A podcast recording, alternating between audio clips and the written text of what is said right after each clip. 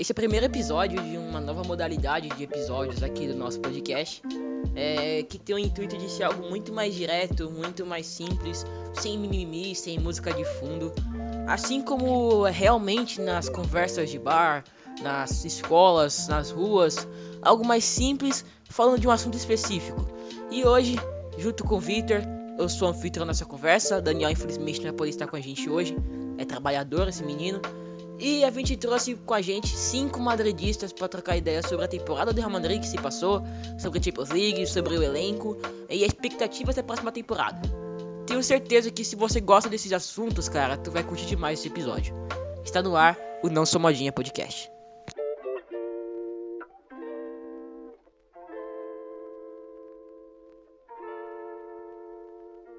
Beleza, eu começo me apresentando então.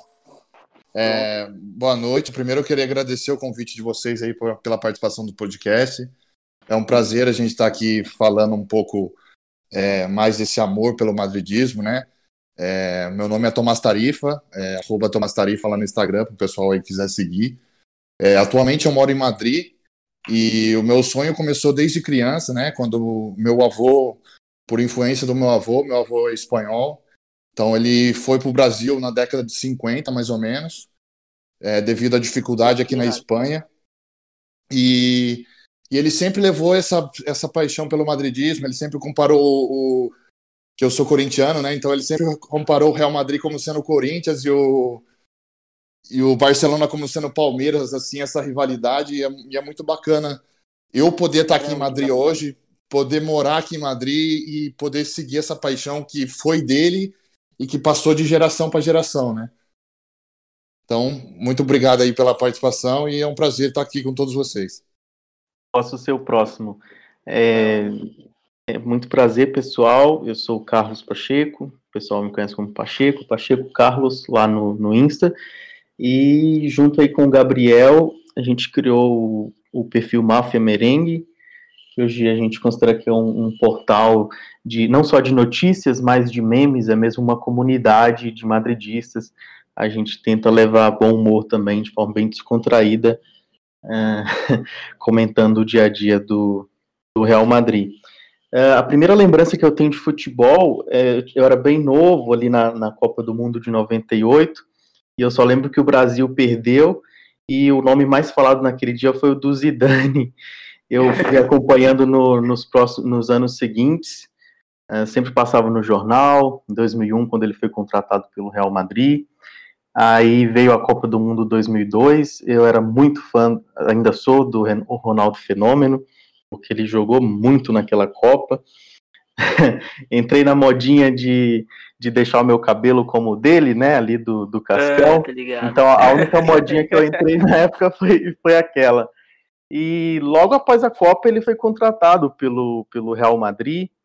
Uh, aqui no Brasil eu torço para o Cruzeiro. E no ano seguinte também o Vanderlei Luxemburgo tinha acabado de ganhar o, o Campeonato Brasileiro com o Cruzeiro, foi contratado pelo Real Madrid como técnico. Foi. Então, eu tive várias referências aí, vários motivos para acompanhar o, o, Real Madrid desde então. É, gosto muito do Benzema, sou muito fã do Benzema desde que ele foi contratado era muito fã do Cristiano Ronaldo na época do Manchester, então quando ele foi para o Real Madrid, foi mais um motivo também para ficar acompanhando o time, o time sempre. É, irado, velho. É, são, são várias, várias referências, né, vários motivos. E semelhante ao, ao, ao Tomás, ao Thomas, o meu avô também é, tem, tem a nacionalidade e ele sempre acompanhava, né? Sempre falava do, do, do, Real Madrid. Então são, são vários, vários, vários motivos. É um prazer que estar com hora, vocês também. Pô, prazer, prazer todo nosso. que da hora, velho. Que da hora. Ter, ter parente assim que torce pro time, que tem, tem o contato com o time, né, cara? Pô, que irado. Influencia pra caramba, mano. Show de bola, show de bola. Bom, é, meu nome é Cláudio Vinícius, né? Faço parte do meu Madrid, projeto iniciado aí pela Marcela Natra, primeiramente no Facebook e depois, em outubro de, 2000, de 2013, virou site. Estou no meu Madrid desde 2018, primeiro como redator, agora como assessor de imprensa e também coordenador do podcast O Mundo Segundo os Madridistas. Né? Estou aqui com a Mai também, que é minha parceira de meu Madrid, né? manja muito. E a minha paixão pelo Madrid começou lá em 2005, para ser bem sincero. Né? Eu sempre tive condição de ter TV aqui a cabo em casa, então sempre pude acompanhar o futebol internacional mais de perto e gostava de ver o Real Madrid jogar. Até por conta do número de brasileiros que já havia naquela época, né, dos galácticos. Então, Ronaldo, né, Roberto Carlos, aí depois teve Sim. o Emerson, Cicinho, muita gente, né? Então acabei me identificando com o clube e acompanho desde aquela época. Tive a oportunidade de ir até a Espanha no final do ano passado, né, para o início desse tive a oportunidade de conhecer o Bernabéu, fazer o tour, assistir a uma partida do Real Madrid, mesmo fora de casa, né, contra o Retafe, mas foi uma experiência assim única para mim. Eu Imagino, tenho velho. todas as intenções de morar em Madrid por conta do Real hoje e é essa paixão que me consome, né? Aqui no Brasil eu torço para o São Paulo, mas para mim sim. não tem diferença. É, o São Paulo para mim é como se fosse o Real Madrid. Hoje coração é 50-50, posso falar isso com toda certeza. Pô, que da hora, velho. Que Sem da hora, que irado. Né, velho? é muito interessante isso que, o, que, o, que ele falou, porque a gente não sente essa, esse confronto, né, esse, esse conflito entre os times que a gente torce no Brasil e o Real Madrid. É um amor muito. É como amor de pai e amor de mãe, né? Justamente. não dá para dividir. Não dá para dividir. E, tipo, é... pô, muito legal, velho, essa questão de, de ter ido pra Espanha, conhecer o Santiago Bernabéu, né, a casa do time, ter assistido uma partida do time. Poxa, muito irado, velho. É um dos desejos que eu tenho também. É... Tá pertinho lá de Anfield. É um, de... é um desejo um pouco distante ainda, né? Sou de menor, então vai ter que vai demorar um pouco. Não, mas é, não pode deixar de sonhar. Eu acho que isso é o mais é, importante. Eu nunca chorei tanto na minha vida quanto eu me dei conta de que estava dentro do Bernabéu e tinha realizado meu sonho de infância, cara, de verdade. Caramba, que é irado. Uma, é uma experiência muito massa, de verdade mesmo. Deve ser é, para mim foi uma experiência incrível também, porque eu, eu cresci dentro de estádio de, de futebol, né? É, eu sou, eu, eu me considero mineiro, mas na verdade eu nasci em Teresina, no Piauí. E o meu pai é flamenguista, né, torce para o Flamengo do Rio, mas lá em Teresina tem o Flamengo do Piauí. Então a, a gente assistia bastante jogos no, é, no, é, no, no Verdão, não, no estádio lá, Albertão, chamar Albertão. E, então, assim, depois que eu fui, mudei para Minas, uh, passei a frequentar o Mineirão, vendo jogos do Cruzeiro. Então é algo que cresceu comigo. Mas quando eu fui ao Bernabéu pela primeira vez, que foi num clássico, inclusive, Real versus Barcelona, foi muito emocionante. Muito emocionante mesmo. Caramba, logo no é o clássico. Sim, show de bola, hein? É. é falando dessa, desse lado de, de, emoção aí também, de visita do, do Santiago Bernabéu, é, a minha primeira a vinda né, aqui na Espanha e o primeiro contato foi o ano passado também. Eu cheguei aqui na pré-temporada, vamos dizer assim, no, no, verão, e acabei fazendo uma visita antes do. Fiz a tour também no, no Santiago Bernabéu e a, pude acompanhar alguns jogos da temporada passada, né, antes do, do Covid. O primeiro jogo que eu acompanhei foi o contra o Real Valladolid, que foi um a um. E foi uma experiência incrível, assim, o dia de jogo, a cidade, o entorno do estádio ali é comovente, cara. Todo mundo cantando, todo mundo, o clima realmente do, do estádio é, é já te emociona assim em si, sabe? Você já sente a adrenalina completamente diferente, assim. Você vê, lógico que é, o, o, o, jeito de eles assistirem o futebol aqui é um pouco diferente do nosso aí, do nosso sim, sim. o calor brasileiro é diferente. Então é diferente. Fica sentado mas o, todo assim a experiência de você chegar no estádio, entrar na catraca, subir, todo esse isso que envolve assim o, a sua chegada ao estádio é, é muito bacana, cara. E, e são o... culturas diferentes, mano, mas é, é tipo é, é, não deixa de ser uma experiência incrível, cara. É, é, muito incrível, mano. Pode continuar, cara. E- Acabei te interrompendo. E não, não, tranquilo. E quando eu chorei mesmo foi quando foi no símbolo no dia do, do jogo da Champions que eu fui no PSG e- em Madrid, que foi 2 a 2 Come- quando começou o hino da Champions, cara, não consegui segurar, velho. Comecei a chorar ali, parecia uma criança mesmo, eh, realizando um sonho de, de moleque. Caramba, velho. Mano, eu, eu fiquei emocionado quando eu fui pra Fonte Nova aqui em em Salvador, velho. Imagina ir pro Santiago Bernabéu, velho. Deve ser algo de louco. Bom, cara, é, tem a Mai, né, pra se apresentar. Fica à vontade, Mai.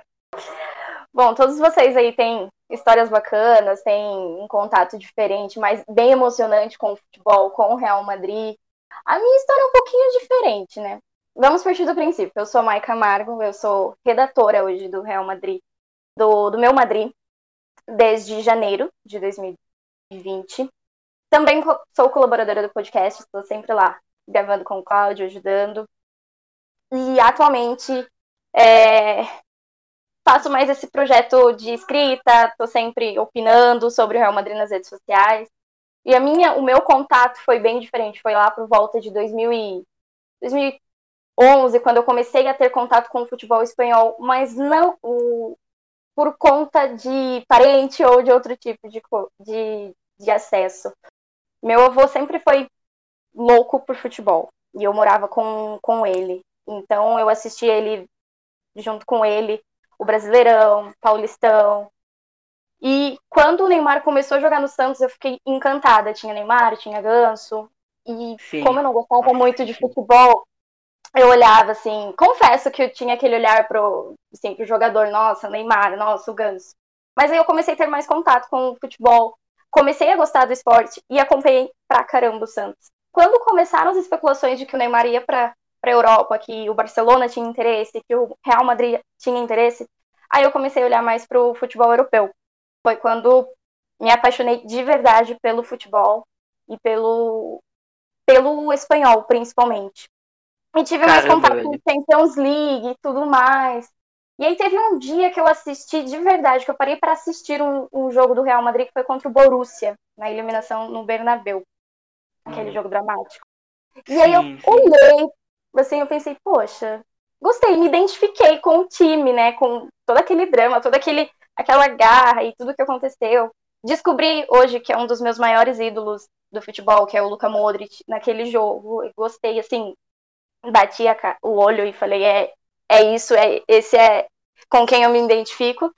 Aí até hoje, torcendo, sofrendo, é, sendo feliz, estressando e acompanhando Nossa, que bastante. irado, velho. Quando você falou de É Neymar. Pode falar, pode falar, fica à vontade. Pode, pode falar, você. Quando você falou de Neymar, que você começou a acompanhar o futebol, é, voltar os seus olhos para o futebol europeu, é, muito devido àquela cobertura, né? É, me lembrei bastante também, quando foi em 2012, sou São Paulino também, é, igual.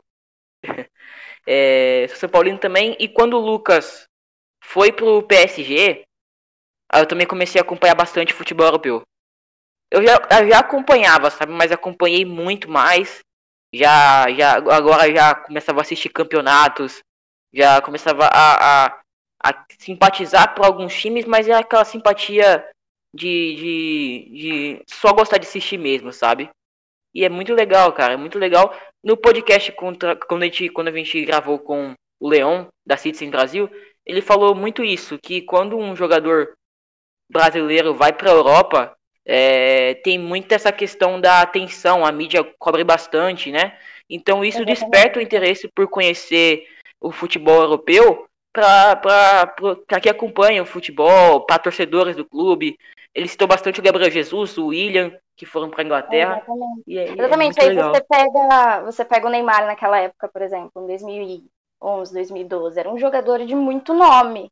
Então, eu mesmo, até 2009, 2010, eu odiava futebol, eu não gostava. Eu chegava na Sim. casa, eu ainda namorava com os meus avós, mas eu chegava na casa deles e eu, meu avô o dia inteiro assistindo futebol, eu ficava pensando, mas o que, que é isso? Porque eu queria assistir desenho, né? E aí, quando eu fui morar com ele, aí a gente, eu tive que aceitar, eu comecei a assistir, e aí veio tudo isso.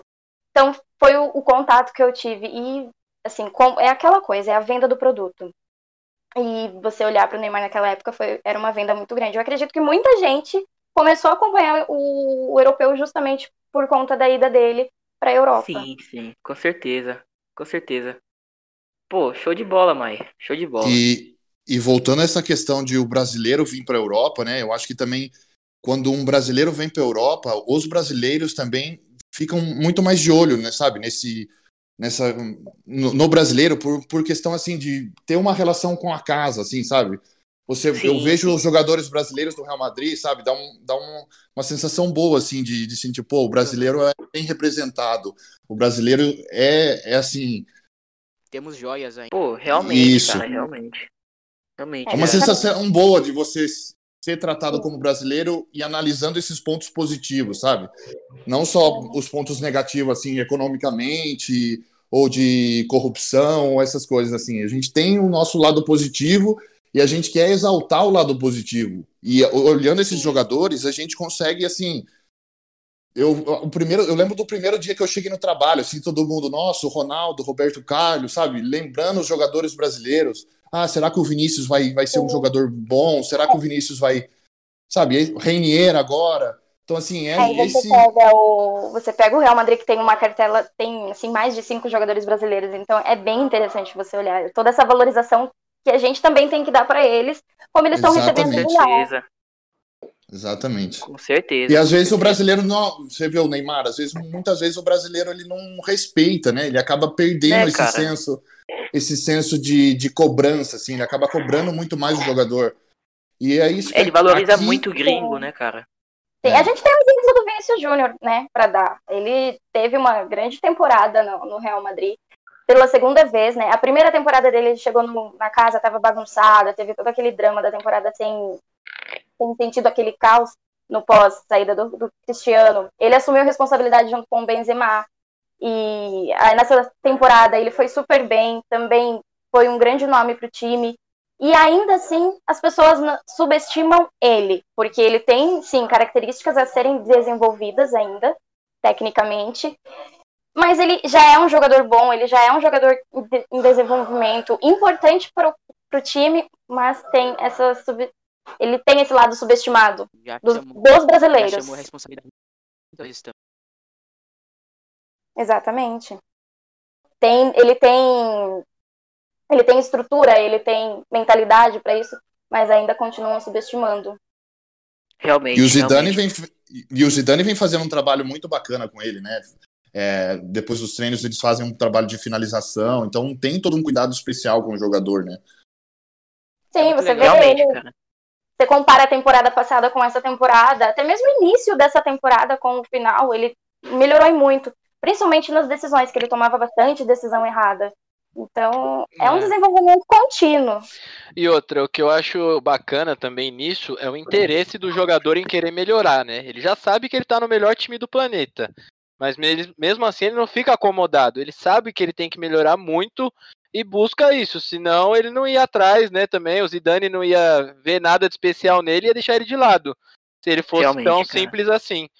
Então eu acho que o jogador tem que ser valorizado nesses casos porque ele não, ele pode até saber das suas limitações, mas se ele buscar ah, no dia a dia melhorar, ninguém vai ter o que falar, né, do que reclamar dele se ele está tentando. Às vezes acontece, erros acontecem, mas é, você não pode ficar acomodado no erro. Aí é o maior erro de todo mundo.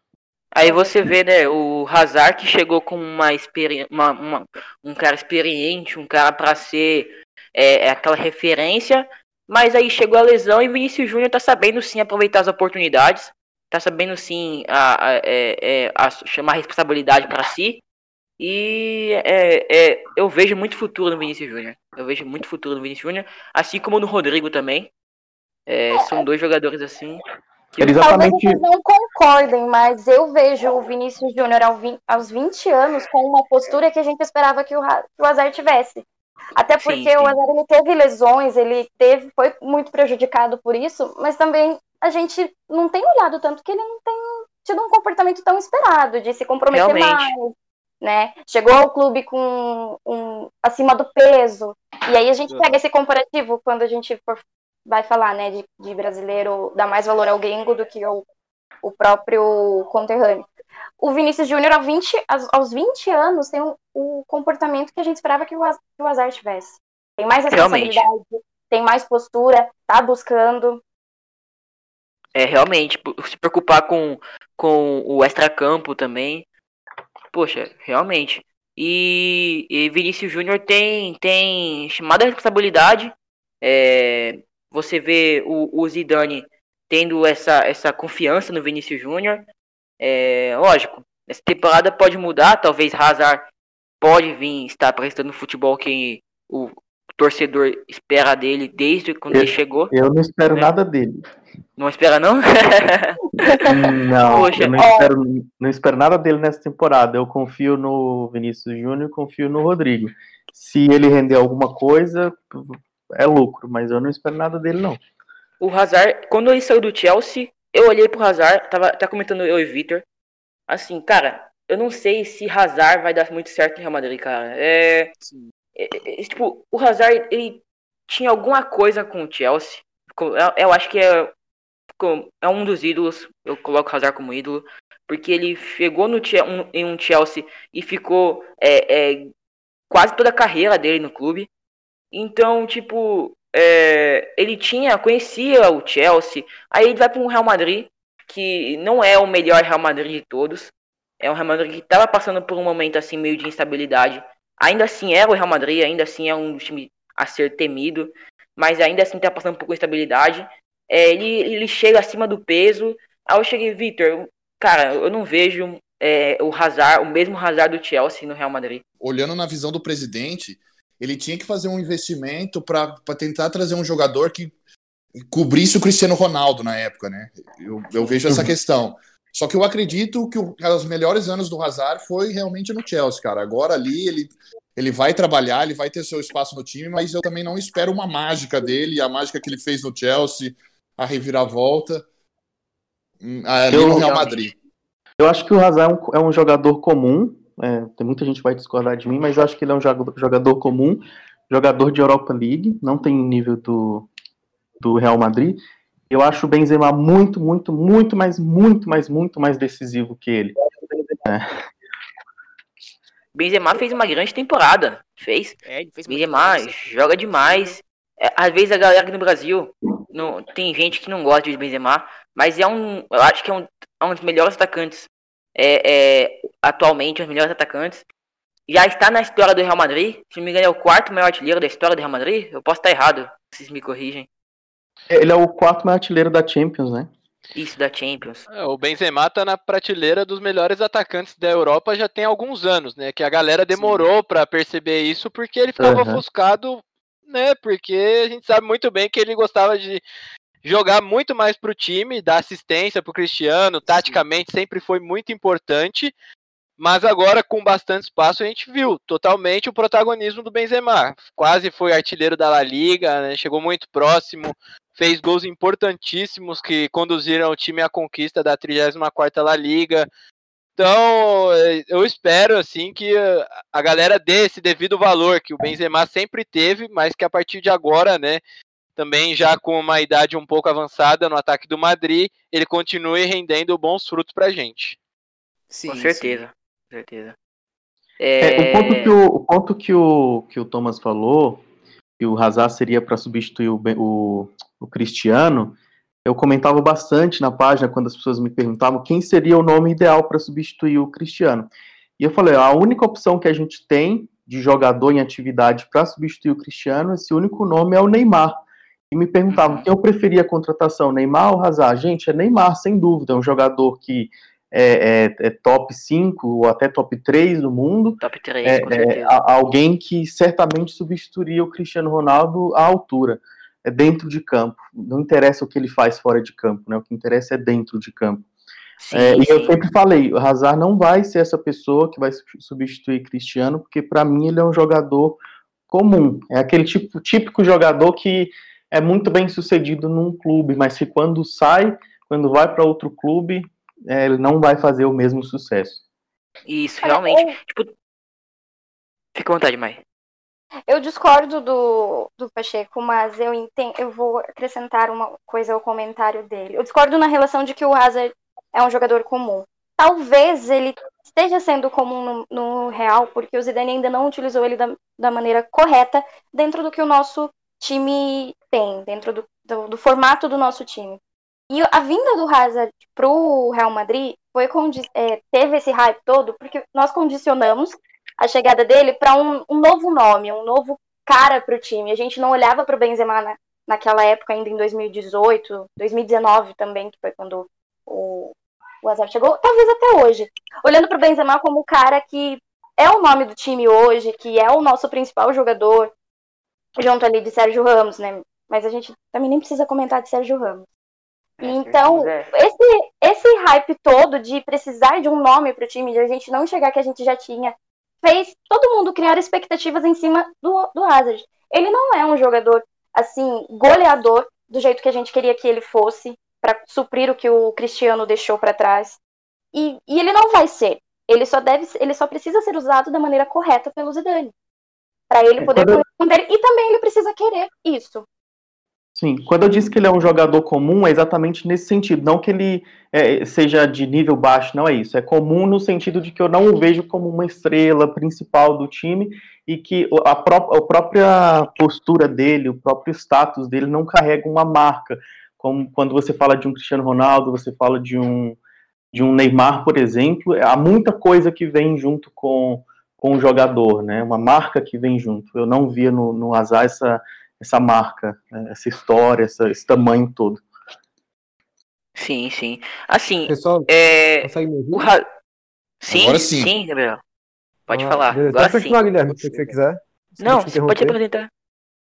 Tranquilo, tranquilo, cara. Pode seguir. Ah, beleza, então. Vou me apresentar. É, boa noite, pessoal. Eu agradeço pelo convite do podcast, muito legal. Uh, meu nome é Gabriel Góes, eu tenho 18 anos de idade é, e minha história no futebol, cara, ela começou quando eu tinha 7 anos, lá por 2009, é, por família mesmo. Minha família inteira é flamenguista, então eu vi eles torcendo pro Flamengo e tal. 2009 foi o ano que o Flamengo foi ex-campeão, para os haters é penta, mas enfim. É, enfim, a partir daí eu, eu comecei a torcer pro Flamengo e tudo mais. E nessa época eu não assistia futebol europeu, só assistia futebol brasileiro, então assim, eu ouvia falar de Real Madrid, Barcelona, Messi, Cristiano Ronaldo, mas assim, nunca tinha visto nada, não sabia nada, não conhecia nada e nem tinha muito interesse. Aí lá por volta de 2014, eu tava fuçando no YouTube, sempre fui fã de futebol, sempre amei futebol.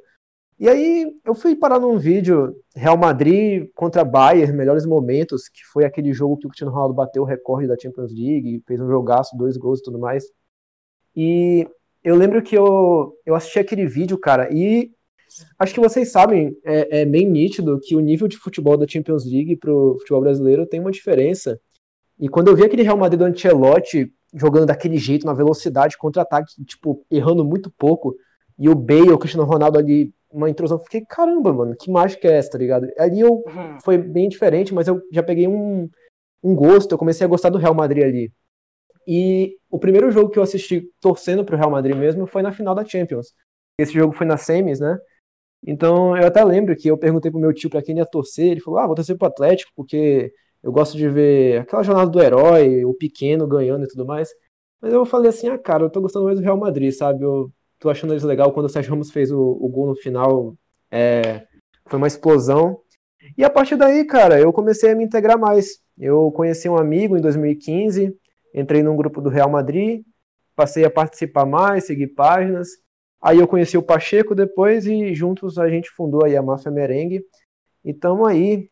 Só para me inteirar no assunto, quanto ao Hazard, eu não empolguei muito com a contratação do Hazard, porque eu não sou, eu nunca, eu já fui fã do Hazard uma vez, lá por 2015, nessa época comecei a assistir futebol europeu, e eu cheguei a, eu chegava a pensar que o Hazard era melhor que o Neymar. Eu falava pros meus amigos, não, o Hazard é melhor que o Neymar, o Hazard joga mais que o Neymar, olha o que o Hazard faz no Chelsea e tudo mais. Não gostava muito do Neymar quanto eu gosto hoje. Só que o Hazard, depois eu parei de gostar dele, ele decaiu bastante, foi dando aquelas osciladas, aí eu deixei de dar o gosto dele. Então, quando ele foi contratado pelo Real Madrid, eu não me empolguei tanto, eu preferia que tivesse sido o Neymar ou o Mbappé. É, então, eu não me empolguei tanto, mas assim, cara, eu acho que o Hazard é um dos melhores do mundo. Não acho que ele é da prateleira de Neymar, de Cristiano Ronaldo. Hoje eu não acho que ele é da prateleira de Neymar, nem perto. É, mas ele é um grande jogador. Um jogador que tem potencial, que tem talento.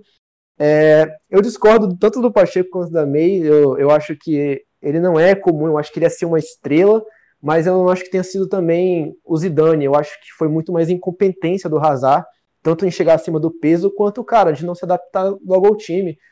E, mas eu sou uma pessoa que tento ser, assim, ponderável. Eu acho que foi uma temporada, foi a primeira temporada, então paciência. A mesma coisa com o Jovic, por exemplo. É, e é isso, cara. Eu acho o Hazard um grande jogador e eu confio muito que nessa segunda temporada ele vai voltar a jogar aquele futebol que a gente sabe que ele pode. Ele é um grande assim. jogador de Europa League, isso aí eu concordo com você. então, ó, trazendo assim. um pouco mais de informação aqui, ó. É, o, o, voltando no assunto do Benzema e trazendo informação, ele é o quinto maior goleador do Real Madrid, com 249 gols no total. E ele passou o Puskas na, na temporada passada com 242. É, o Benzema é o, é o jogador que eu mais admiro né, no mundo, assim. Uh, meu jogador preferido. Meu preferido é o Ramos, desculpa, cara. É, eu, eu, eu tô contigo nessa, Pacheco. Também, meu jogador preferido é o Ramos, né? É, o meu também. Eu prefiro o Ramos, gente. Pacheco, Não, prefere eu, Benzema? Eu gosto, eu gosto bastante do Ramos, eu gosto bastante mesmo, mas eu gosto muito do Benzema por, por vários motivos. Ai, que susto é, desse moço, uma... eu tava esperando você falar alguma coisa do tipo que ele é um zagueiro comum. Não, não, não, não, não. Eu amo o Sérgio Ramos. Eu acho que ele é, é um dos maiores, assim, da história. Ele é, é não só da história. Né, ele não é da história, não só da história do Real Madrid, mas da história do futebol espanhol. O, Sérgio Ramos é um dos maiores, sem dúvida. Mas o Benzema é o meu jogador preferido do Real Madrid por vários motivos. Um que ele sempre jogou pelo time. Eu acho que ele sempre foi essencial desde quando, desde 2009 eu acho que ele foi essencial para o sucesso do Cristiano, inclusive, para o sucesso do, do, BBC como um todo. E o Benzema, eu acho ele um jogador injustiçado na França, e mesmo assim ele não desanima, ele, ele dá o máximo no, no Real Madrid, ele nunca chantageou o clube, ele nunca é, pediu para sair, ele, ele, nunca fez gracinha. É, eu acho ele um jogador muito leal com o clube e com os companheiros. Esse é o principal motivo de eu preferir ele. Logo em seguida vem o Sérgio Ramos. O Gabriel ele falou do é, nessa questão do é, do Hazard, né, que chegou a puxar o assunto do Benzema, mas falando um pouquinho do Hazard, é, eu acompanho bastante futebol inglês, é, porque eu torço pro Liverpool, então é, esse esse período que o Hazard passou no Chelsea é, foi um período que eu vi muitos gols de Hazard no Liverpool, e gols lindos e gols importantes pro Chelsea. É, e é um jogador que eu sempre admirei, sabe, cara? É, eu sempre gostei de Hazard, tanto na, no seu time como na seleção belga. E eu sempre achei ele um jogador diferenciado, sabe? Mas o que pesou nesse ano pro Hazard, e quando ele foi pro Real Madrid, eu achei, pô, é, é, se ele jogar o que ele joga no Chelsea, por mais que eu acho que ele não vai jogar, mas caso ele jogar, ele vai conseguir. Ele, ele vai ser ótimo pro Real Madrid, sabe, cara? Mas é. Como eu, eu achava, ele não rendeu o que ele poderia render. Mas eu acho assim, Hazard um baita jogador, sabe, cara? Eu acho um Hazard é, é um, um, dos. Dos aqueles caras tipo, rápidos que se cortar, pra, se cortar pro lado e chutar é perigoso. É, os chutes de fora da área dele também são, são muito são letais. A velocidade dele nem se fala, né, cara? Nem se fala. A velocidade dele, botou na frente, ninguém pega. Então acho que essas características de Hazard os transformam nele um dos melhores jogadores, assim, é, é, é na minha visão, sabe? É, ele é um jogador é. bem incisivo, né? Uhum. Quebra a linha de defesa, tem o drible, cria bastante jogada, dá trabalho para as defesas adversárias. Eu, particularmente, gosto muito do Azar, né? Não foi bem essa temporada pelo Madrid, né, muitos problemas de lesão, acima do peso, a gente sabe que ele sempre lutou contra a balança, não é novidade, mas eu acho que quando você é jogador profissional tem que ter um pouco mais de profissionalismo, até porque eles ganham para isso e estão jogando no maior clube do mundo, então ele tem que saber que ele joga no Real Madrid, ele tem que se dedicar 110% se ele quiser render. Eu acho Sim. que ele jogando essa temporada, um pouco mais já acostumado com a vida na Espanha, creio que ele vai dar muitas alegrias ainda para a torcida do Real Madrid, porque qualidade ele tem. Se não fosse, se ele fosse um jogador qualquer, com certeza não estaria hoje no Real Madrid.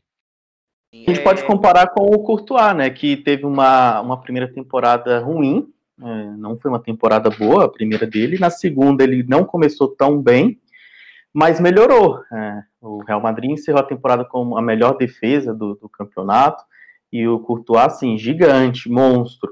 É, eu realmente espero que o Hazard é, cale minha boca, que ele não dê motivos para que eu fale dele, mas é que eu, particularmente, tenho muito ranço de jogadores que não levam a sério sua profissão, é, que não levam a sério sua, sua forma física e que agem com falta de profissionalismo. E, na minha visão, o Hazard agiu assim, até por, de, por declarações, realmente, quando ele disse que quando eu tô de férias, eu tô de férias, ou seja, isso dá a entender que ah, ok, o clube tá fez, tá o clube, o clube lutou para me tirar de onde eu estava. O Real Madrid fez um, um, investimento gigantesco, o maior investimento até então, o maior valor de contratação, logo ali junto com, com o Bale. E beleza, ele sempre falou que tinha sonho de jogar no, na, na, no Real Madrid. E aí, quando esse sonho concretiza, ele chega des, despreparado, né? Isso aí eu achei bem contraditório, isso aí me irritou um pouquinho. Justamente eu não acompanho, não acompanhei de perto assim o Hazard. Eu não torço pro Liverpool, eu não torço para inglês. Cara, eu é, fiquei meio assim para falar, mas eu sou cotioneiro, cara. Sou cotioneiro há um tempão já. E depois eu conto um pouquinho essa história de, cotioneiro, falando um pouquinho de Hazard, cara. É, Hazard no Chelsea era aquele cara que quebrava linhas, era aquele cara que chamava responsabilidade, que ia para cima da marcação, sim, dava opção, tá ligado? Ele abria campo, abria espaço no campo para fazer as jogadas. E porém no Chelsea ele tinha a questão do não desmerecendo, ele conquistou muita coisa no Chelsea, espaço, mas também ele conquistou um nome de jogador mais é, mais dizer, que chama responsabilidade, um jogador líder do Chelsea, assim, é, coisa que no Real Madrid, eu acredito que camisa pesa muito, sabe? Camisa, muita gente pensa que. Eu acredito que não é só um ditado. Eu acredito que camisa pesa sim. Ainda mais chegar em um Real Madrid que estava assim um pouco instável. Ainda senti um pouco a saída de Ronaldo. É... Acho que Hazard, além dessa questão do. É... Falta de comprometimento. Não sei se essa é a palavra. Pode ser. É... É... Deixou desejar em algumas coisas, sabe? Mas eu acredito que camisa pesa muito. Ainda mais está jogando no Real Madrid. É Real Madrid, caso. É, sendo contratado para ser uma das peças do time. Eu acho que pesou um pouco pelo Hazard. Eu acredito que é, outro jogador que já estivesse em um time é, desse nível de grandeza, tá ligado? Que soubesse chamar mais a responsabilidade para si, desse nível de grandeza, atenderia mais as expectativas. Eu acredito muito em Hazard ainda, porque eu sei que ele é um jogador que já apresentou muito. Chelsea, na seleção belga. É... O próprio Porém, Lille, né, quando ele surgiu. Justamente.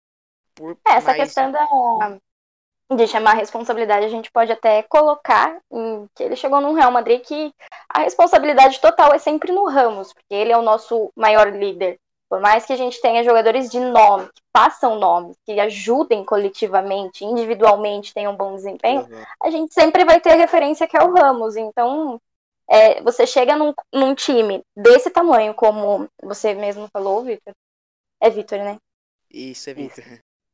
E, e você encontra um time assim, que já tenha um nome, é, pesa, você diminui a intensidade, você tem que se readaptar aonde para se encaixar onde você chegou.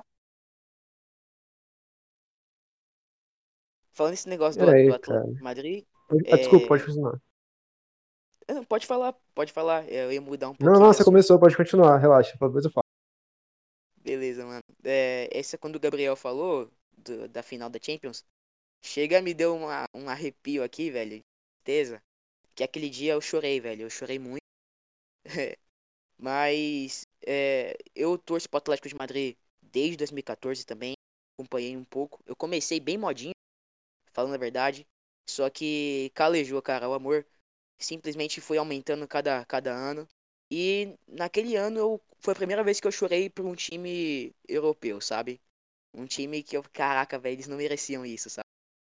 E um jogo, velho, que eu, pô, é um jogo que eu fico ainda um pouco chateado pela situação, mas um jogo que eu guardo com muito carinho, pode parecer estranho, foi um jogo que a gente foi eliminado, foi o jogo de 2017, que a gente foi eliminado pelo Real Madrid, é, a gente perdeu de 3 a 0 com 3 gols de lá no Santiago Bernabéu, foi com uma, uma missão dificílima pelo Vicente Caldeirão, e o Vicente Caldeirão tava enfervecido, tava fantástico, fez um mosaico que eu tenho print no meu celular, até coloquei de fundo, é, e me arrepiou todo aquele dia, e cara, é, um, é um jogo que eu guardo com muito carinho, sabe? Eu queria muito estar o Vicente Caldeirão. É o meu sonho de vida mesmo. E, e, no, e ir né, no Vicente Caldeirão, pena que foi demolido. Pisar pelo menos o terreno que ele foi, que ele estava construído. E conhecer o Vanda Metropolitano, que é um sonho que, que por mais que eu sinta um pouco a, perda do Vicente Caldeirão, é, a gente já vai começando a ver noites de Vicente Caldeirão em Champions League, é, algumas noites em clássico contra o Real, contra o Barcelona. E é essa, cara. Eu, quando o Guilherme falou que ia trazer. Ô, Victor, vamos trazer. É, a próximo podcast vai ser do Real Madrid. Guilherme, ele faz mais essa parte do contato. Assim, eu falei, beleza, show de bola. Vamos pra cima. Aí, Guilherme, vai ser dois convidados. Show de bola. Vai ser três convidados. Tranquilo. Vai ser quatro convidados e, oh meu Deus, socorro, sabe? Mas, cara, é. Mano, muito, muito legal estar compartilhando essa ideia com vocês, velho. Serão. Eu vou estar um pouco, tô um pouco quietinho aqui, ouvindo a, a, a ideia de vocês, assim. E eu fico muito feliz, velho. A história de vocês realmente são muito cativantes. E eu fico feliz porque parece muito com a minha também, tá ligado? E, e é isso, é isso. Eu, eu acho muito da hora esse, esse negócio, cara, que realmente você vê que futebol não é só um jogo, mano. Vendo as histórias do pessoal aqui do podcast falando que chorou em determinado momento, com algum jogo ou em alguma situação. Eu acho que essa capacidade do futebol de transformar vidas é maravilhosa, cara. Eu respeito muito o Atlético de Madrid, assim, apesar de ser rival do Real e tudo mais, eu não, não tenho ódio contra o Atlético. Inclusive, eu gosto muito do trabalho do Simeone, eu acho o Simeone um, um puta técnico, assim, não sei se pode falar palavrão aqui, desculpa se eu falei, mas assim, um grande técnico. ah, um grande técnico, eu respeito muito o trabalho dele e o Atlético de Madrid, cara, como crescimento e tudo mais. É... E, cara, é isso, né? E, tipo, sobre aquele lance do Hazard, só para finalizar, eu acho muito interessante, assim, ver que é complicado, cara. Eu concordo com. O... Eu acho que todo mundo ali acertou, eu concordo com cada um ali que falou sobre o Hazard. E, tipo, é impressionante, cara, porque você vê que é um jogador de nome e tudo mais. E no grupo da máfia, a gente tem opiniões diversas e tudo mais, é, diversificadas. E muita gente gosta do Hazard e tal. E eu até mandei umas notícias lá, falando que, por exemplo, sempre sai notícias que o Hazard tá com acima do peso. E você vê notícias que o Vinícius Júnior, que é um garoto de 20 anos, você vê foto dele, pô, o cara tá todo malhado, é, ou ganhou massa muscular e tudo mais. Aí você vê a dedicação que o, o Pacheco, a May é, e o Cláudio falaram, a dedicação, cara, do, de um para o clube em, relação ao outro. Vinícius Júnior é um garoto ainda, quase da minha idade, e se dedica ao clube, faz a, a, parte física, dificilmente se lesiona, só se lesionou uma vez, se eu não me engano. E o Hazard, cara, que é um jogador muito mais velho, que deveria ter mais responsabilidade, né? É uma pena. Realmente, cara, realmente. Bom, vamos, vamos é, continuar. É, falando um pouco dessa temporada, a gente vê que o Real Madrid ele poupou um pouco nas contratações. Ele está com uma política de não contratação devido à pandemia, né, que afetou todo mundo. É, mas eu acho que eles estão economizando, né, para a próxima temporada. É, o Real Madrid teve saídas assim de, de jogadores que é, é, alguns até dispensáveis, mas por exemplo tem o Reguilhon que é que eu considerava importante para o Real Madrid, somente para ser aquele aquele aquela sombra de Mendy. Mas aí perderam Bale, perderam Rames Rodrigues e Brahim Dias, pro, empréstimo para o Milan também. Como vocês estão avaliando esse mercado do Real Madrid, é, essa, essa, essa economia do Real Madrid, essa, essa dispensa? Bom, eu parto do princípio de que hoje o Real Madrid está colhendo frutos do que ele plantou dois, três anos atrás, das decisões equivocadas, como a permanência de Marcelo, a não, a não vender o Bale, é, não olhar tanto para a nossa base.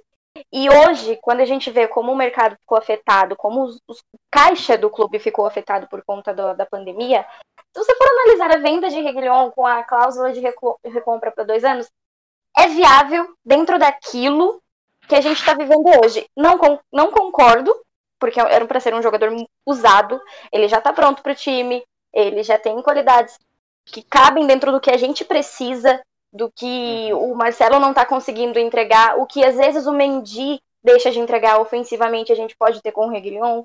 Então, é isso, a gente não concorda, mas se você for analisar, se você for olhar a fundo, é somente o, a colheita daquilo que foi plantado lá atrás. Então, se realmente o Real Madrid for é, no mercado e conseguir trazer ele de volta daqui dois anos, quando vender o Marcelo, porque hoje vai ser mais difícil vender o Marcelo no curto prazo, tem que ele uhum. não tem mercado mais.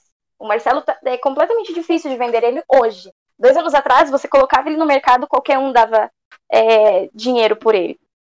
E aí você olha também o, o caso do Bale.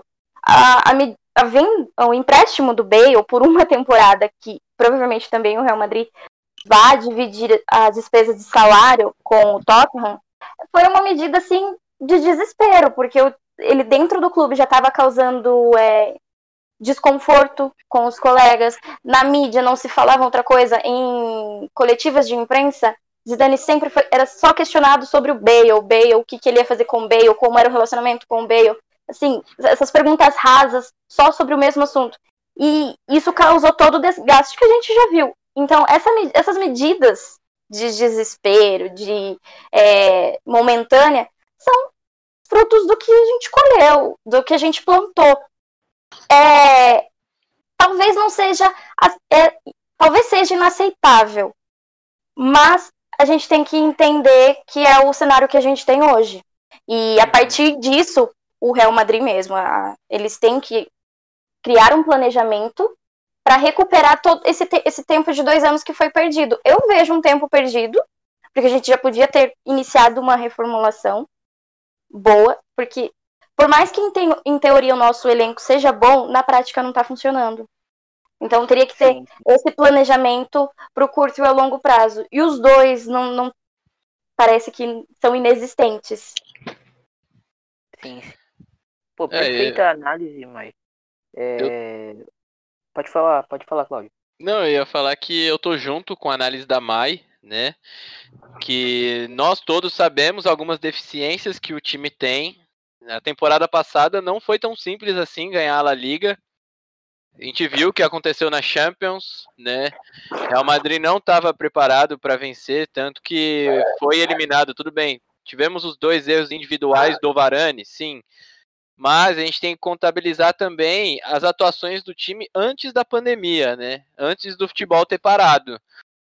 E o time não vinha jogando bem, era muito inconstante. Tanto que ganhou o clássico contra o Barcelona, né? Aí perdeu do City, perdeu do Betis. Então a gente não via uma regularidade no Real Madrid. No quesito contratações, eu acho que a gente devia estar tá olhando também para o futuro do time.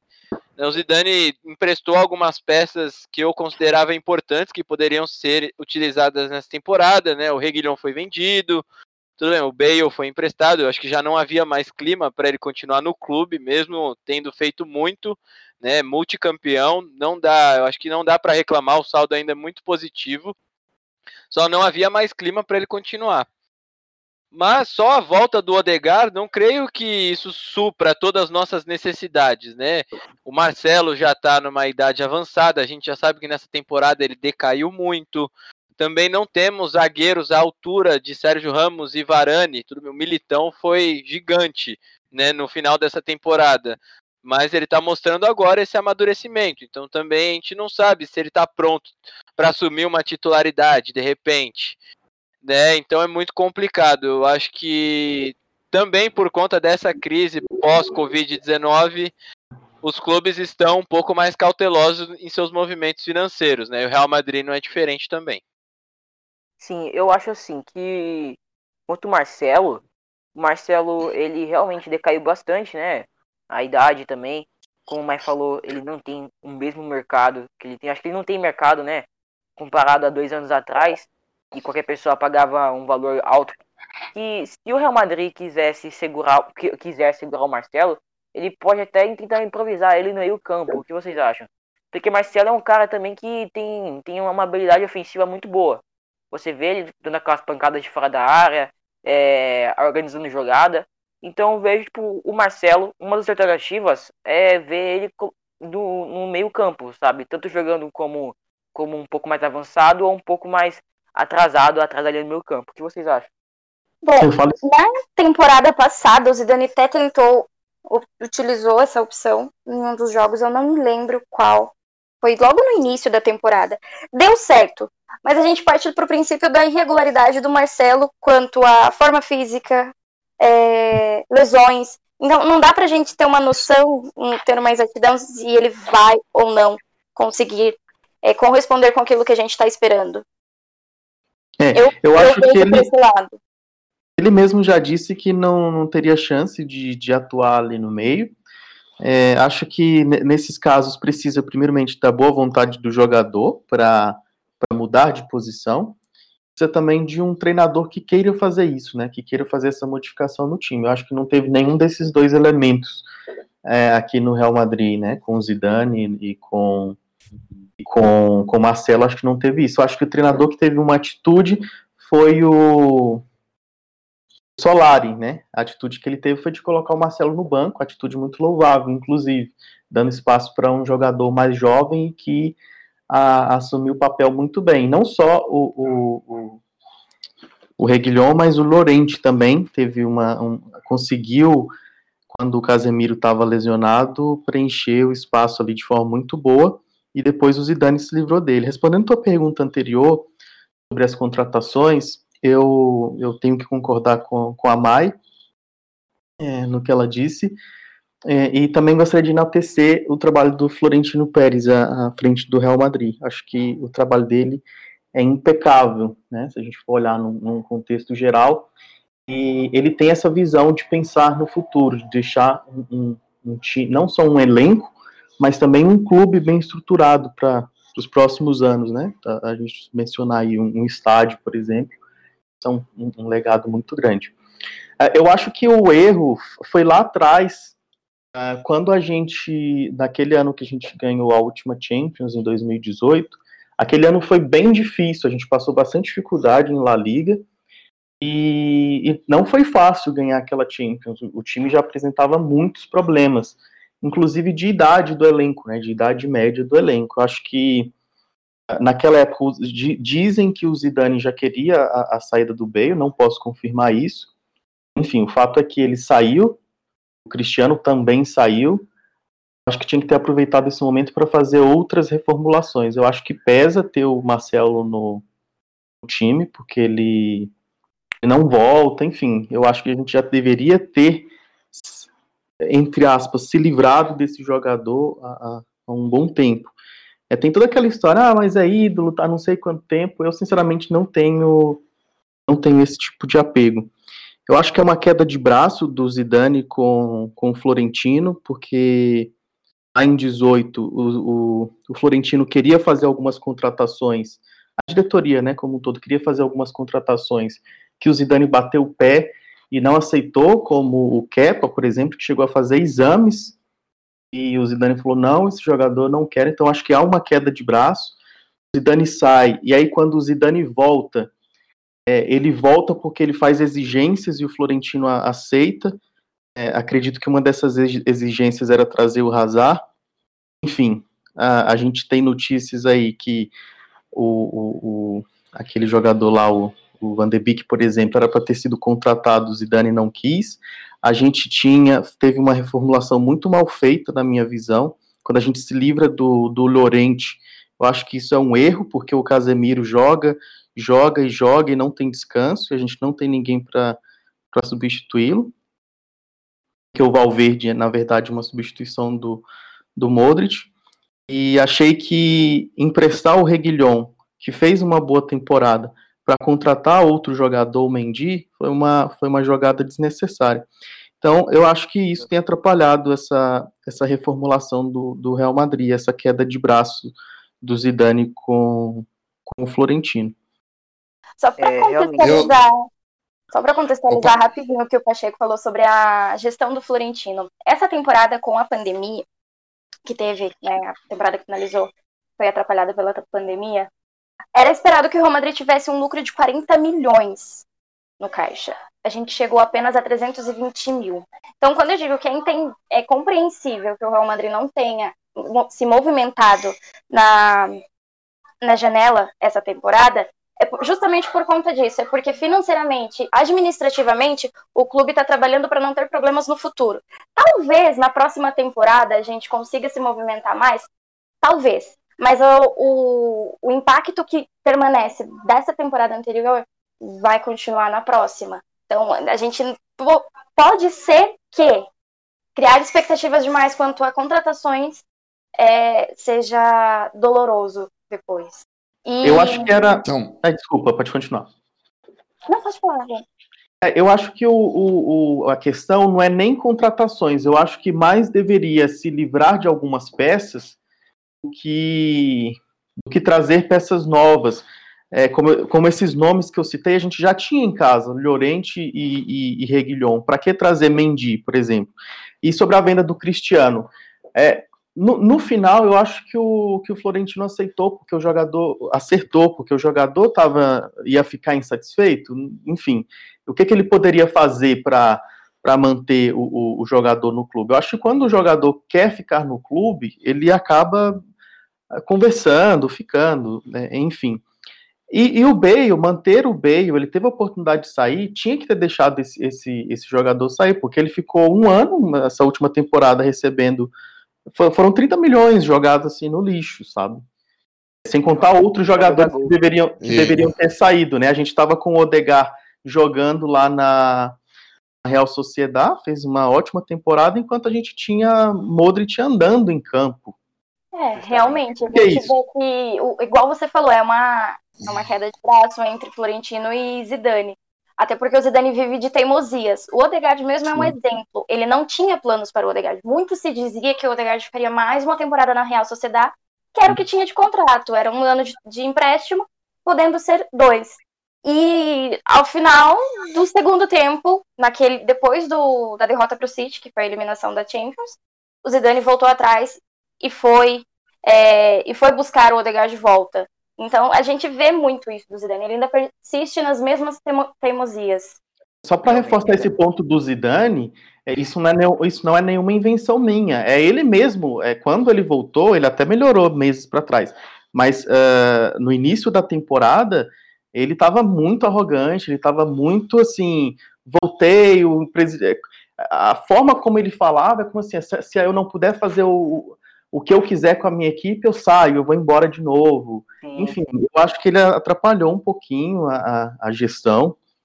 É, eu acho que, eu acho que isso não é bom, isso não é produtivo. Ele é teimoso, ele parece que pensa muito mais no agora. O Florentino já está pensando nas próximas gerações. Eu acho que eles precisam alinhar esse discurso aí.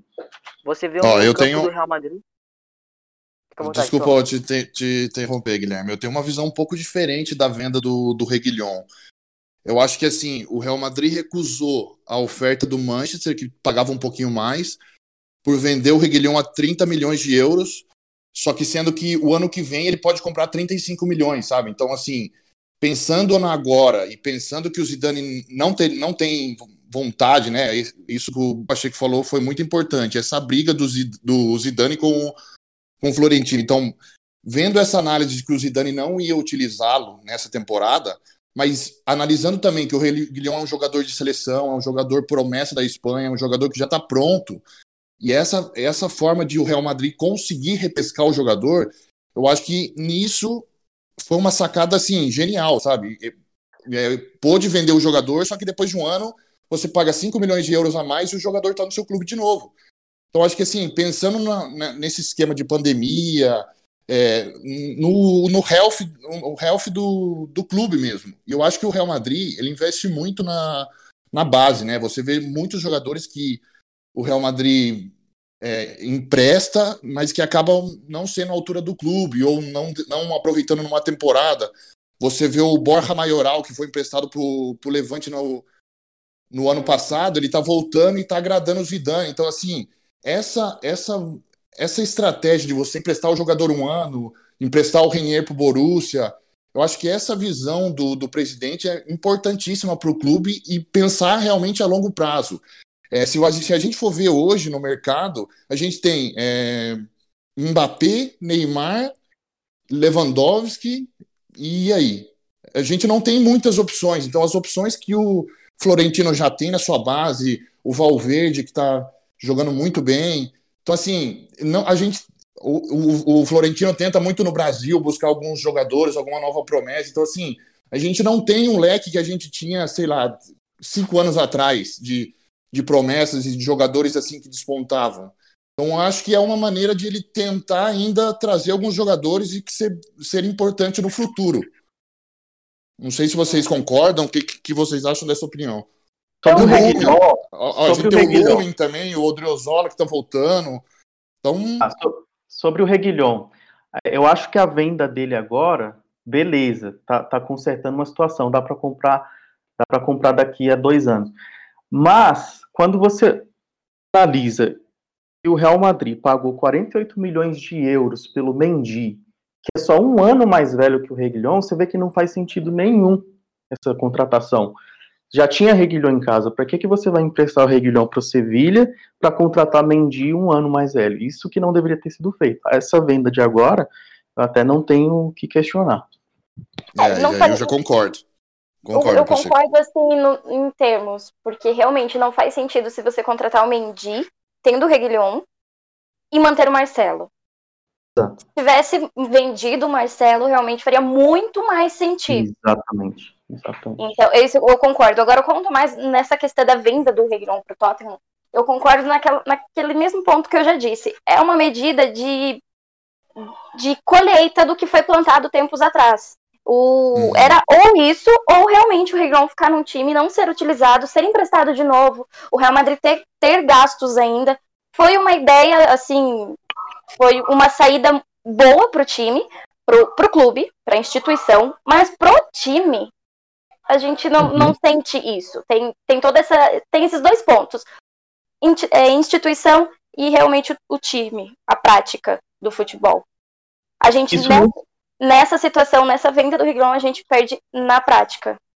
Exatamente, isso não teria sido um problema se o Reguilhon tivesse ficado no time. Tudo bem que o Zidane é, quisesse manter o Marcelo titular, como foi em alguns jogos, teve lesão, mas eu, eu acho que a contratação do Mendy em si é, foi desnecessária. É por isso que eu digo que o Real Madrid nem precisa de tantas contratações, precisa aproveitar a, a, a base, que é muito boa, e, e, se livrar de algumas peças que tem no elenco, sem necessidade. Se tivesse uhum. feito uma negociação com o Marcelo, podia ter contratado o Mendy e ficado com, com o Reguilhon. A gente não teria esse problema agora. Sim, Mas, isso é verdade. É, esse é o ponto. É, não, eu concordo também. E eu lembro até quando o Reguilhon fez a sua primeira temporada, né? mesmo o Madrid em si indo muito mal, ele já demonstrava qualidade, né? O ataque pelo, do Real Madrid pelo lado esquerdo era muito forte com ele. O Marcelo não fez boa temporada, assim como todo o time foi abaixo naquela oportunidade, mas o Reguilhão já mostrava que iria ser um bom lateral. Né? Isso ficou muito nítido nessa última temporada que ele ficou ali no top 5, né? E, e ele levou o patamar. Brincar, né, velho? Não. Lateral não dá pra brincar, cara. Porque lateral, assim, é, ou o lateral é bom ou o lateral é ruim. E ele fez uma tem... ótima temporada, Guilherme, no Sevilha. Ele fez uma Com ótima certeza. temporada no Real Madrid, fez uma Com ótima certeza. no Sevilha. Ele teria feito uma ótima temporada se tivesse no, ficado no, no, no, Real. Realmente. E se você vê, tem poucos laterais assim que se destacam, velho. Laterais direitos, laterais esquerdos, poucos laterais assim, da nova geração, assim, que você tem uma certa. que você vê que tem confiança, tá ligado? É, se vocês me permitirem colocar um pouco de polêmica e falando de contratação, eu volto lá atrás e, e, eu não teria demitido o Solari, por exemplo. Acho que o Solari fez um bom trabalho. Tem muita gente que não vai concordar, eu sei. Olha, eu, eu, teria, eu teria deixado eu o Solari. Eu entendo, mas eu discordo porque por conta de tamanho. O vestiário deixa do Real Madrid. Contextualizar. Deixa eu só contextualizar. contextualizar. Aí, aí, aí, você, aí você discorda.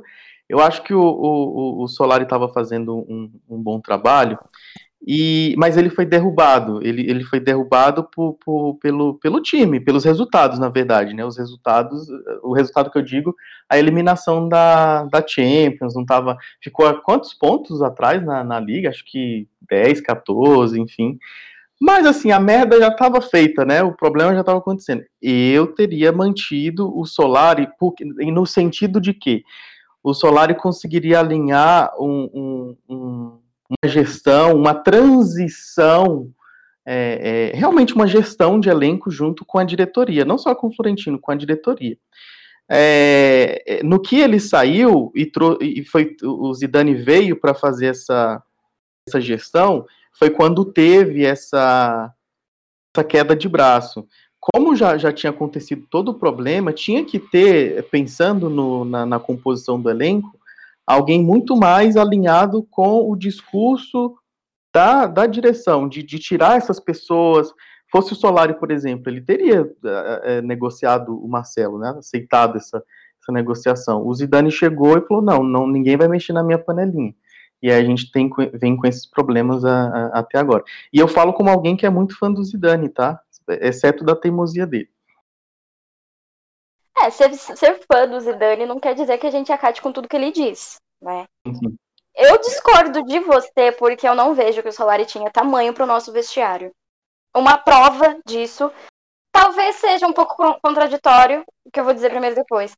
Mas uma prova disso é quando o, o Zidane retorna. A casa estava bagunçada, ele retornou. A gente vê o time com outra mentalidade na temporada, com outro comportamento, posicionamento em campo. Teve jogos que parece, a gente tinha assim um reflexo da temporada anterior, mas no em duas, três, quatro rodadas seguintes era recompensado com em, em termos de comportamento, eu estou dizendo. Então, assim, o Solari estava fazendo um trabalho linear no Castilha, estava indo bem. Ele podia ter ficado no Castilha, mas ir para o Real Madrid e não ser engolido pelo vestiário é, assim, inevitável. Entendeu? É, então, e ele então, já chegou colocando o Marcelo, que é um, sei lá, um medalhão do clube. Então, e aí ele acaba, brigando com, ele acaba brigando com todo mundo, né? Se você vê assim. Sim. Tem o um histórico do Luxemburgo, que o Luxemburgo chegou aqui querendo tirar o cigarro do Ronaldo, Roberto Carlos, querendo colocar treino físico todo dia, não durou três meses. Exatamente. Então, assim, um treinador já chegar. Aí você um treinador já chegar mudando. Então, é, é assim, eu, eu entendo, eu concordo com esses pontos que vocês estão trazendo, mas eu acho que as, as mudanças que ele fez não foram erradas. Colocar o Marcelo no banco foi um puta acerto. É, isso aí foi um super acerto. Ele caiu justamente por isso, né? Porque o elenco, o, o elenco não comprou, não comprou ele à frente do time, né? É pelo tamanho. No Real Madrid, times de tamanho do Real Madrid é, tem que ser assim. Você não pode colocar qualquer técnico para comandar, porque vai ser engolido. É, é, vestiário grande, tem nomes grandes. O cara é novo, chega no, no elenco, no time e coloca um dos principais jogadores, um dos principais ídolos atuais do, do clube no banco.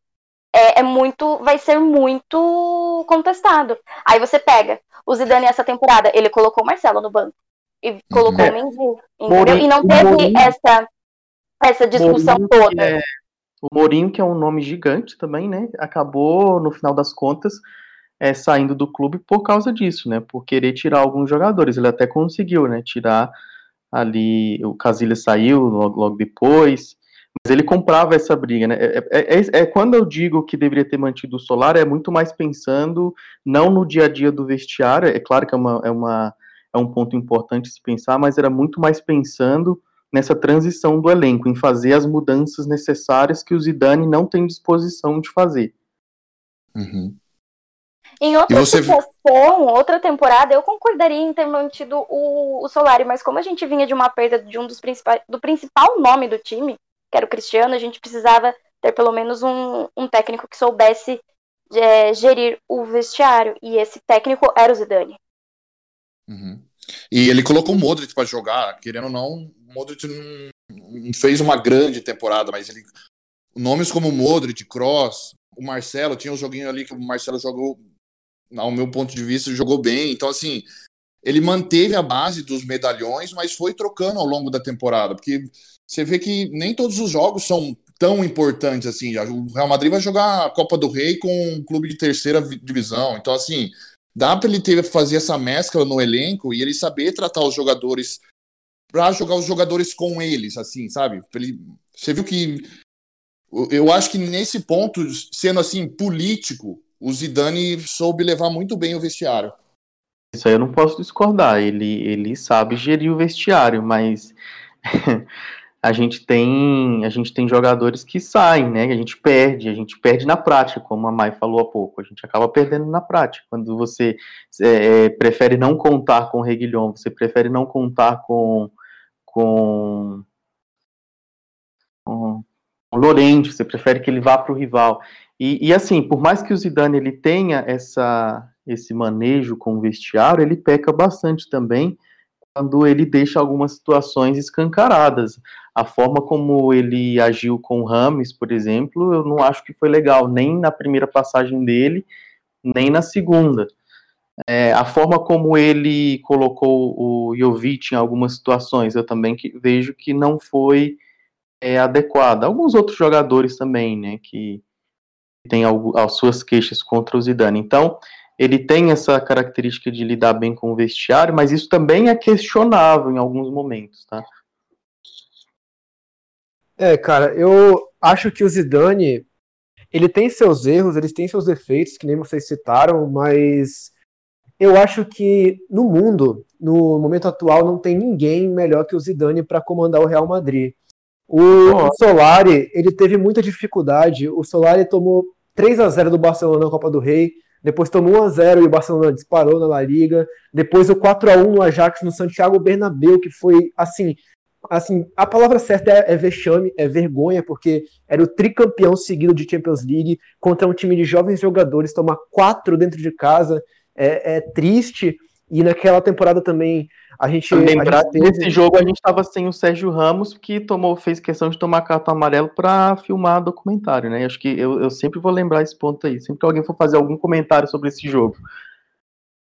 Sim, sim. E assim, cara, você vê, por exemplo, o comentário do nosso rival, Luiz Soares, que ele falou, até citou essa época do Real Madrid, falando que os jogadores do Real Madrid estavam mal e tudo mais, comparando com a fase atual do Barcelona.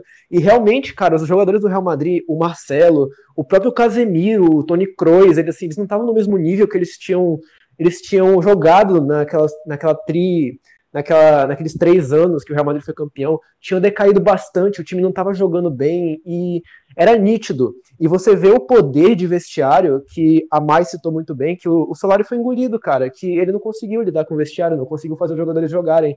E você vê o poder do Zidane com isso, quando o Zidane pegou o time do Rafa Benítez, que estava na mesma situação, e foi campeão da Champions com o time ali jogando futebol ok, foi jogando futebol bem até, em, em, crescimento, e quando ele pegou o trabalho do Solari, e também teve esse crescimento, o Real Madrid foi campeão da La Liga, claro com suas oscilações, não foi um, um, um título que o Real Madrid se empoderou, que foi com o pé nas costas, o Real Madrid teve muitas dificuldades, mas assim, você vê que os jogadores se sentem muito mais confiantes com o Zidane, que jogam muito melhor com o Zidane, assim, o, o Sérgio Ramos, que perdeu o título de melhor zagueiro do mundo ano passado para o Van Dijk, né? E recuperou atualmente, acho que todo mundo, todo mundo já sabe disso.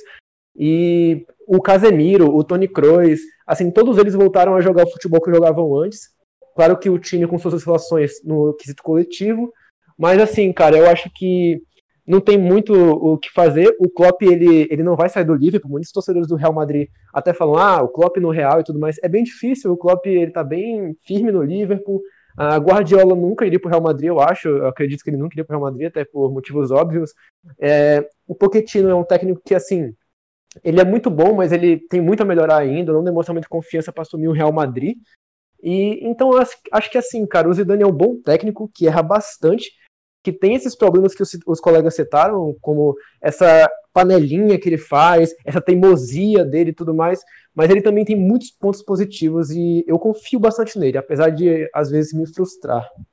Concordo com o que o Gabriel disse e só para adicionar, um treinador que eu provavelmente é, manteria é, observação seria no Julian Nagelsmann do do Leipzig. Ele foi um, um técnico muito. É, ele tá, tem tido um crescimento muito bom como técnico. Então, uma postura muito boa. Eu acho que ele teria a característica certa para chegar e comandar o vestiário do Real Madrid. Concordo bastante, inclusive ele é bem jovem, ele tem 30 e poucos anos, 33, 34, ele é mais novo até que jogadores do Real Madrid. É bem interessante, é um técnico bastante interessante.